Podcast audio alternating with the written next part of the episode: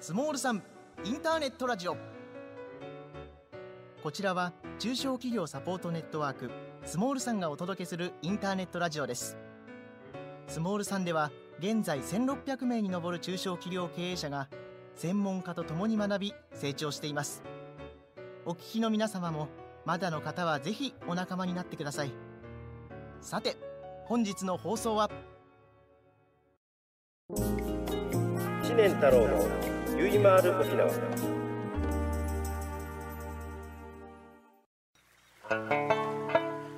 知念太郎のゆいまーる沖縄。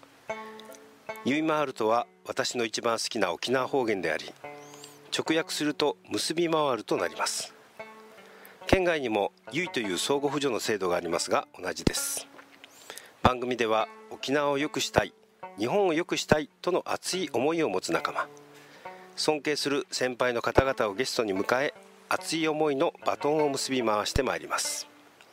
さて今回は緊急事態宣言下ということもありまして弊社顧問知念上皇の著書「志高く覇気あれ」をもとに顧問と私が対談にて収録した社員向け啓発 CD から抜粋いたしまして「商いの心」会社は誰のものですか？不思議なご縁と出会いを大切に。叱ることは方向づけの4本をご紹介させていただきます。まず著書の初めにをご紹介させていただきます。会社の社内法に平成元年12月から毎月書き綴った社員へのメッセージをまとめたのがこの本です。この原稿用紙1枚の毎月のメッセージに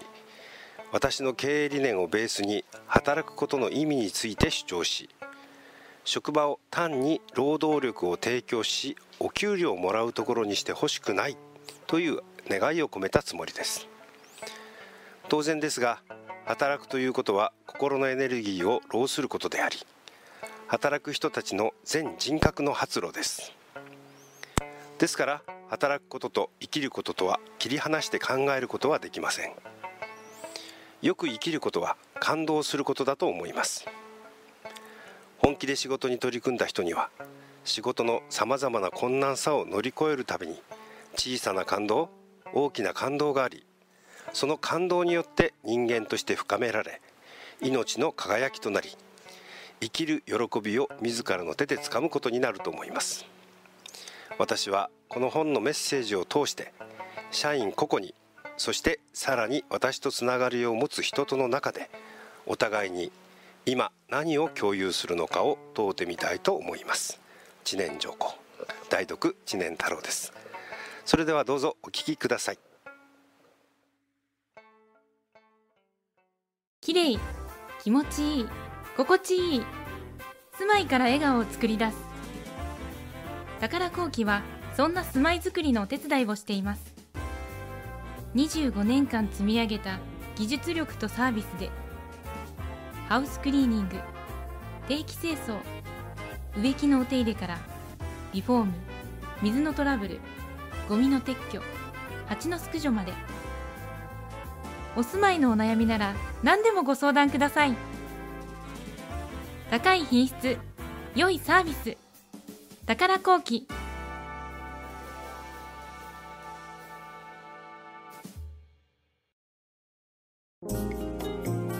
太郎のゆいまる沖縄。商いの心。商いというのは儲かるし味わい深く面白いものでやめられない。だから飽きが来ない。つまり商いであると教えられたことがあります。100円で仕入れた品物が倍の200円でどんどん売れそれがいつまでも続けば商いは面白くてやめられないでしょう。ところが商いはそう簡単にはいきません。うはうは儲けるつもりで始めた商いで損をし失敗して地獄の苦しみを味わう人が後を絶ちません。どうしてでしょうか？私が教わったように商いは飽きが来ないという捉え方は商いをする売り手側が面白くて飽きないという解釈です。この解釈は間違っています。商いは売り手側ではなく買い手であるお客様が飽きが来ない時に初めて成り立つものです。ご利用くださるあるいは買ってくださるお客様が飽きないようにするにはどうすればいいかという商いの根本を徹底して追求し具体化し実行できるかできないかでその商いの結果が出ます。社員一人一人がお客様に飽きられないように感性を磨き大切な役割を自覚し人間性を高め続けなければ私たちはお客様から飽きられ見捨てられます。これが商いの心です。いやそうなんですよね、えー、物を買う買わないの決定権の100%はお客様にあるんですよね。そうですよね。ですからあ売る側が飽きないという視点ではお客様目線がないわけですからやはりお客様の目線で飽きられないと、うん、それが飽きないでなければやっぱおかしいと思いますね。あるねあの若い青年がね、はい、その自分で企業を立ち上げたんですよ。ええ、どうして君この会社を作ったの？って言ったらですねいや僕はあの今30万給料もらってたんですよと、はい、30代半ばぐらいの青年でしたけれども、ええ、で自分で商売するとね、はい、300万のお金が使えると思うんですって言ったんですああなるほど。だから自分が商売を始めたと、ええ、あそうって言ったんですけれども彼はえー、4年後に潰れてなくなりました。ああなくなっちゃったんですね、うん、だから、そのお金を儲ける儲ける。そしておそらく10倍の300万を毎月こう使えるような身分になった時にはですね、ええ、それは飽きないでしょう。はい、そうです、ね、嬉しくってしょうがないし、うん、いい車に乗りたい、いいお家に住みたい、はい、彼の夢は実現するでしょう。ええ、しかし彼が一番欠けてたのはお客様が飽きないように、ええ、するにはどうしたらいいかということを彼は考えなかったのじゃないかな。そうなんですよね。うん、あのある電気屋さんの店員の話を聞いたことがあるんですが、もう全く今と同じ話なんですけども、その店員がどんな店員かというとですね、えー、まあ簡単に言えばですよ、店が売ってもらいたい商品を売ってないんですよね。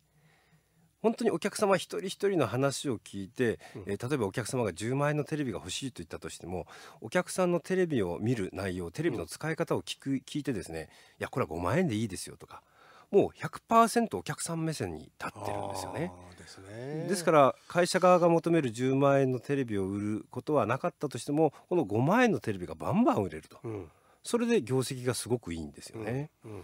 でまた我々もそうだと思いますけれども売る人の立場にですねどっぷり使ってしまうとやっぱり10万円のテレビを売りたいと思うかもしれませんが、ね、自分が今度は家電製品家電屋に行って見てる時を考えた時には過剰に高いのを売られる店員から買おうとは思わないですよね。ですね。ですからありきたりな言葉ですけれども、えー、お客さんの目線に立つ立場に立てば、うん。うん、本当は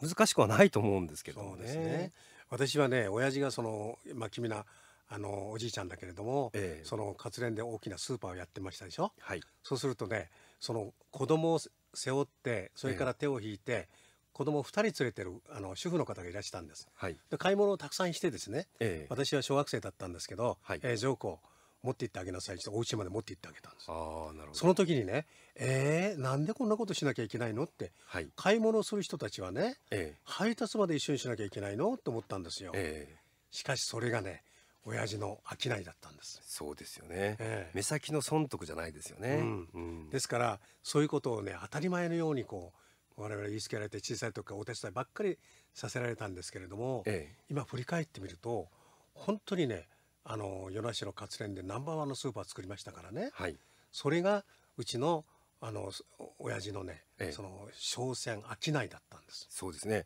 まあそういうふうにしてもらったお客さんからすればですね知念商店で物を買うには飽きが来ない、うん、そうなるわけですよね。それこそ飽きないですね。そして品物がねそこに在庫がないとするでしょ？はい。そしたらいつの何時までに仕入れておきますからってこう言うわけですなるほど。いつの何時まで。それまた待ってくれるわけですよね。だから間違いない時間を設定してですね、うん、でその日までにきちんと仕入れて、ええ、でその品物に何々様ってこう書くわけですはい。そういうことをね本当にねそのいい加減ではなくてきちん、ええ、きちんとやってましたよ。なるほどですね、ええ、商いの原点がそこにありますね。だから相手の立場に立つというね、はい、それから相手に喜んでいただけるということ、ええ、で相手のお役に立つということをですね、はい、100%考えてやった時にですね、ええ、私はその地域で、はい、当然のごとくナンバーワンの企業になっていくと。そうですね。当たり前ですよね。本当そうですね、ええ、商いとはお客様が飽きが来ない。何回もリピートして何回も買いに来てくださると。い。う、はい、その商売をしなさいよということですよね。はい、本当にそう思います会社は誰のものですか？会社は誰のものですか？この質問を我が社の課長以上の管理職者中堅社員そして新入社員にそれぞれぶつけてみました。誰一人として私のものと答える人はいませんでした。なぜこのような質問をするかというと自分が勤めている会社をどれぐらい自分のものとして捉えているのか。その度合いによって仕事に取り組む姿勢とか関わり方が変わってくるからです。もしあなたが単に従業員の息を出ないとすればあなたにとって我が社はお給料をもらう以外に働きがい生きがいを見いだす大切な対象にはなりえません。我が社があなたのものでなければ我が社はこうでなければならないという明確な考え方を持ち摩擦を恐れず自分の意見をぶつけることはしません。せっかくのご縁で入社してきたのですから共に泣き笑いながら会社を作る人になりませんか？一度きりのあなたの人生を大いに燃えて共に生き抜いてみたいと思いませんか？いやいい話ですよね。せっかくのご縁で入社してきたのですから共に泣き笑いながら会社を作る人になりませんか、うん、もうこれはあれですよね。顧問が社長時代に社員に対して一緒に会社を作ろうということを一生懸命アピールしてる、うん、なんかその気持ちがよく伝わります。私はね、えー、ある銀行でね300人ぐらいの前で講演をしたことがあるんです、はい、たまたまその年はですねその銀行が会社はじ、えー、銀行が始まって以来赤字の年だったんです。あなるほどそれでそれはもう公表されてましたから、はい、私が皆さんの銀行は今年の3月決算で赤字でしたよねってその赤字を救ってね黒字にしていくのはどなたですか？手挙げてみてくださいって言ったらですね、はい、誰も手挙げないのかなと思ったら2人手挙げた。あすごいですね。そして1人は男性1人は女性でしたけれども、はい、私は壇上から降りていってですねその、えー、女子社員に「あなたはね近いうちに支店長になれます」って言ったんです、ええ、なるほど。ね、それからもう一人の男性に「あなたが支店長になった時ぜひ私に連絡をください」って言ったんです。はい、そして彼はですねえー、元部支店の支店長になった時私に連絡をしてくれたんです。ああいい話ですね。これ本当にね、ええ、夜中明け方まで語り明かしました。あいいですね、ええ。まあ、手挙げたんですよ。はいはい、文章の中にもありますがなぜこのような質問をするかというと自分が勤めている会社をどれくらい自分のものとして捉えているのか。その度合いによって仕事に取り組む姿勢とか関わり方が違ってくるからですとありますが、うん、まさに今のお話その通りですよね。そうですね。すごく自分のものとして捉えて、うん、そして、えー、すごく捉えている分だけ仕事に取り組む姿勢が違うわけですから、やはり予定通りというか、うん、あ当たり前というか、うん、しっかり支店長になっていくわけですよね、だから私はその銀行での講演をね、はい、その入って2人の人が手を挙げたでしょ、ええ、あの時のあの瞬間のですね、はい、感動っていうのは忘れないですよ。わかりますね。あともう一つですね、有言実行、不言実行って言葉ありますけれども、あのボランティアとかですね、うん、そういったものは不言実行がいいと思うんですが、私は仕事においてはですね、有言実行じゃないといけないと思うんですよ。うんうん、そうしないと自分がですね何を目的に何を何のために頑張ろうとしているかということが周りにも伝わりませんし周りを巻き込むこともできませんよね。そうですねですから言って有言有言そして実行していくというまさしくこの300人の行員の中でこの2人というのは有言実行しますと宣言したわけですよね。そうですよね最後にもう一度言います、はい、一度きりのあなたの人生を大いに燃えて共に生き抜いてみみたいと思いませんか？いいですね、まあ、これが仕事を超えてさらに人生まで、えー、豊かにしてくれるよっていうことを言ってるのがよく伝わりました。感動のない経営は僕は経営じゃないんじゃないか。人の時代になりますから農耕民族的な人を大事にする金融機関でありたいなと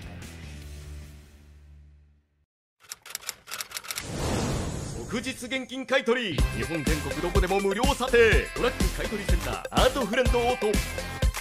気象車清掃工車カスタム車仮装もしっかり。プラス査定。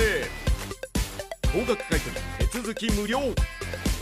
自社直接販売だから高額買取が可能です。整備や修理も専門のスタッフにお任せください。高く売りたい。あなたの気持ちに応えます。トラック買取センター。アートフレンドオート。知念太郎のゆいまーる沖縄。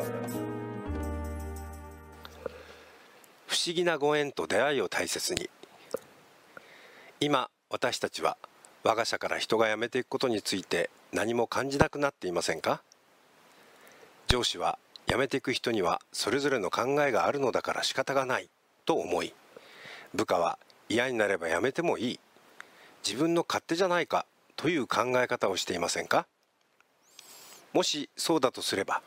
私たちは人間として大切なものを見失っています。私たちの最初の出会いを思い返してみてください。我が社の上司たちはあなたが仕事の厳しさをよく理解し明るく人の心の痛みの分かる人柄であると判断し採用を決定しました。また入社を決意したあなたも人を大切にする我が社に共鳴して入社を決意したはずです。もし改良すべき点があればお互いにはっきり指摘しじっくり時間をかけて話し合ってください。安易に出会いと別れを繰り返すのではなくお互いの不思議なご縁と出会いを大切にしてください。逃げないでごまかさないで前向きにお互い本物の関わりをしようではありませんか、えー、文章の真ん中にある私たちの最初の出会いを思い返してみてください、えー、本当にそうだと思うんですね、えー、私もですね、え各上長に言うのがですね採用した責任というのをどう感じているのかということをよく聞くんですね。はいはいはい、でなぜならばですねこれあの私が主任の時だったんですが、えー、顧問が当時社長だったんですね、えー、自分の部署の部下を採用するにあたって、まあ、2人の採用候補者がいたんです。でまあ僕から見ればあ A さんの方がいいな。だけど多分会社としてえー、平均的な見方をするのであれば多分 B さんの方が好かれるだろう、うん、すごく迷ったんです。うん、そして、まあ、当時の社長に、えー、今のことを率直に話して、えー、どっちを採用するべきかと。まあ社長が喜ぶのは B さんかなと思いながらも迷いがあったもんだから聞いたんですね。でその時に、社長がおっしゃられたのが「君が好きな人を取りなさいと」はい、その代わり君がその人の面倒を責任持ってみなさいというふうに言われたんですね。はいそれで僕はハッとして目から鱗が落ちてあなるほど簡単じゃないかと、うん、自分が好きな人を採用して、うん、その人との出会いを大切にして、うん、その人を責任持って成長させればいいんだと、いうふうに僕は感じたのがあって僕は成長の一つだったなと思ってます。あるね、あのー、大手のレストランがあるんですね、はい、沖縄で10か所ぐらい持ってらっしゃるんですよ。でその時ね社長がねそのどうもねコックがねしょっちゅう辞めていくんだよ知念さんって私相談をしたんです、ええ、そこでその採用は誰が選んでるんですかって言ったらいやもちろん社長である私が選んでいますと、はい、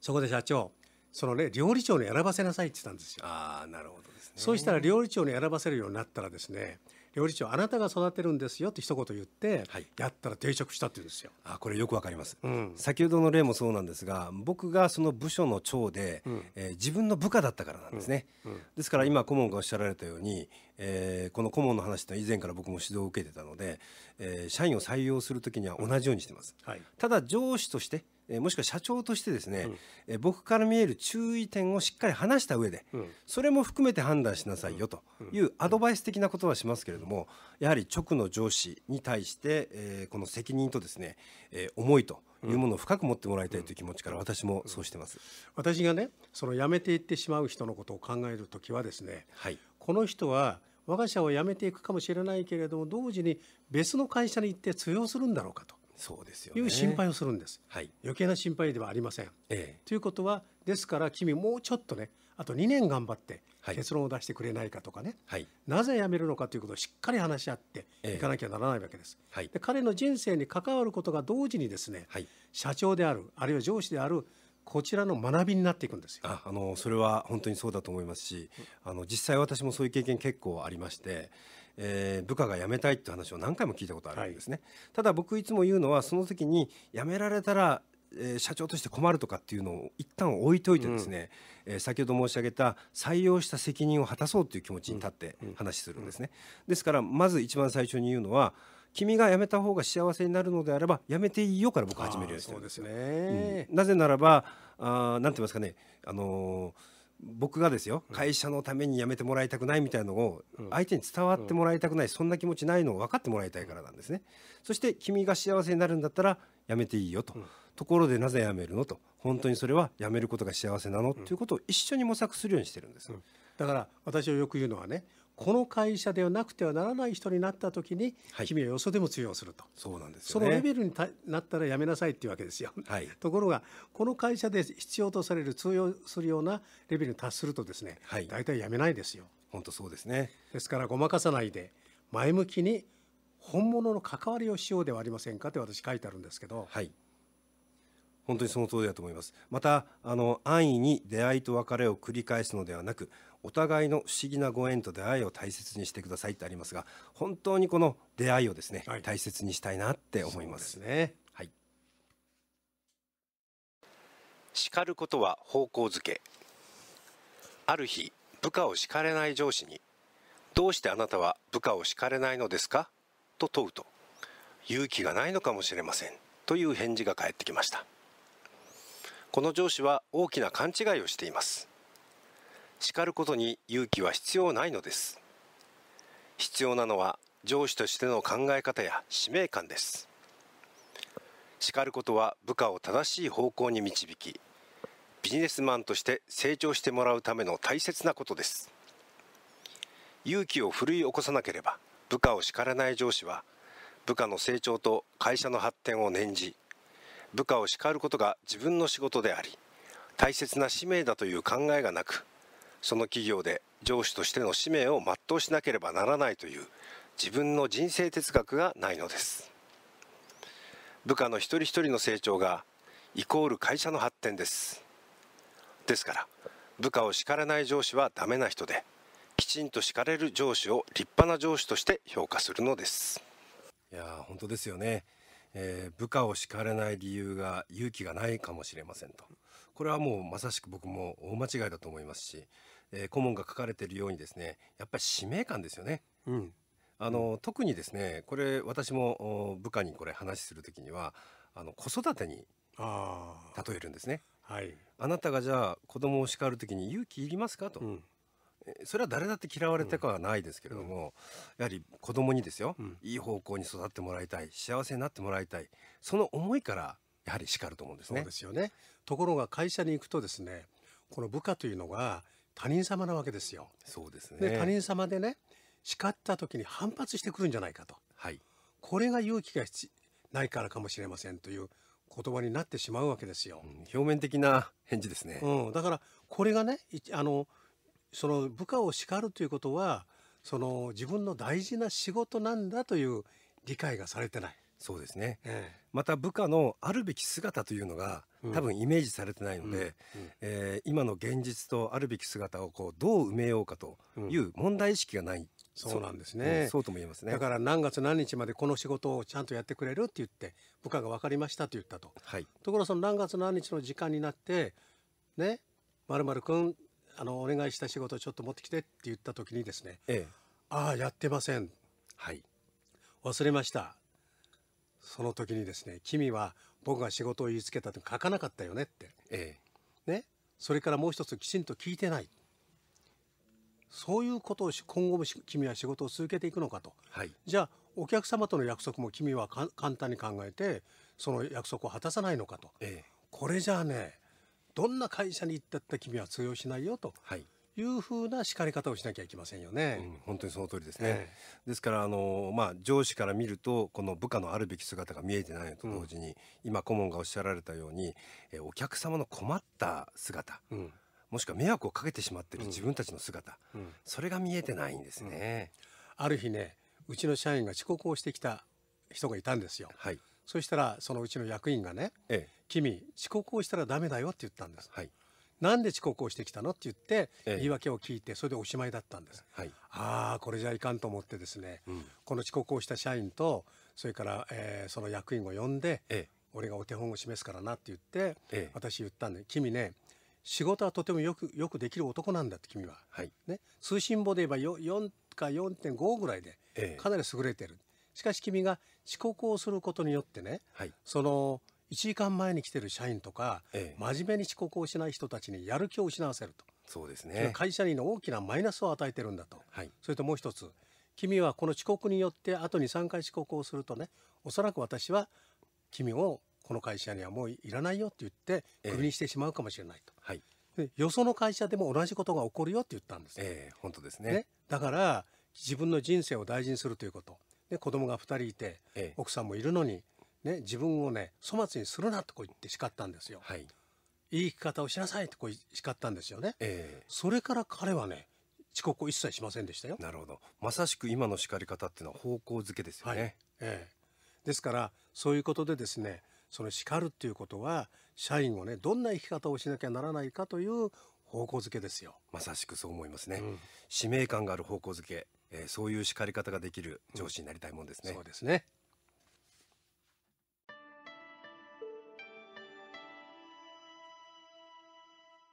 日本一おいしいどら焼きをはじめ中尾清月堂には春夏秋冬季節をお届けできる一品がいつもあります。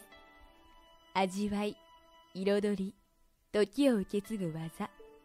心をつなぐひとときのために伝え愛された菓子心。富山県高岡市の伝統の和菓子屋中尾清月堂に来られんか？スモールさんは1600名に上る中小企業経営者と10名の専門家たちが共に学ぶ知的サポートネットワークです。月2回ニュースが配信されそして全国にゼミが組織され毎月勉強会が行われています。入会ご希望の方はホームページからどうぞ。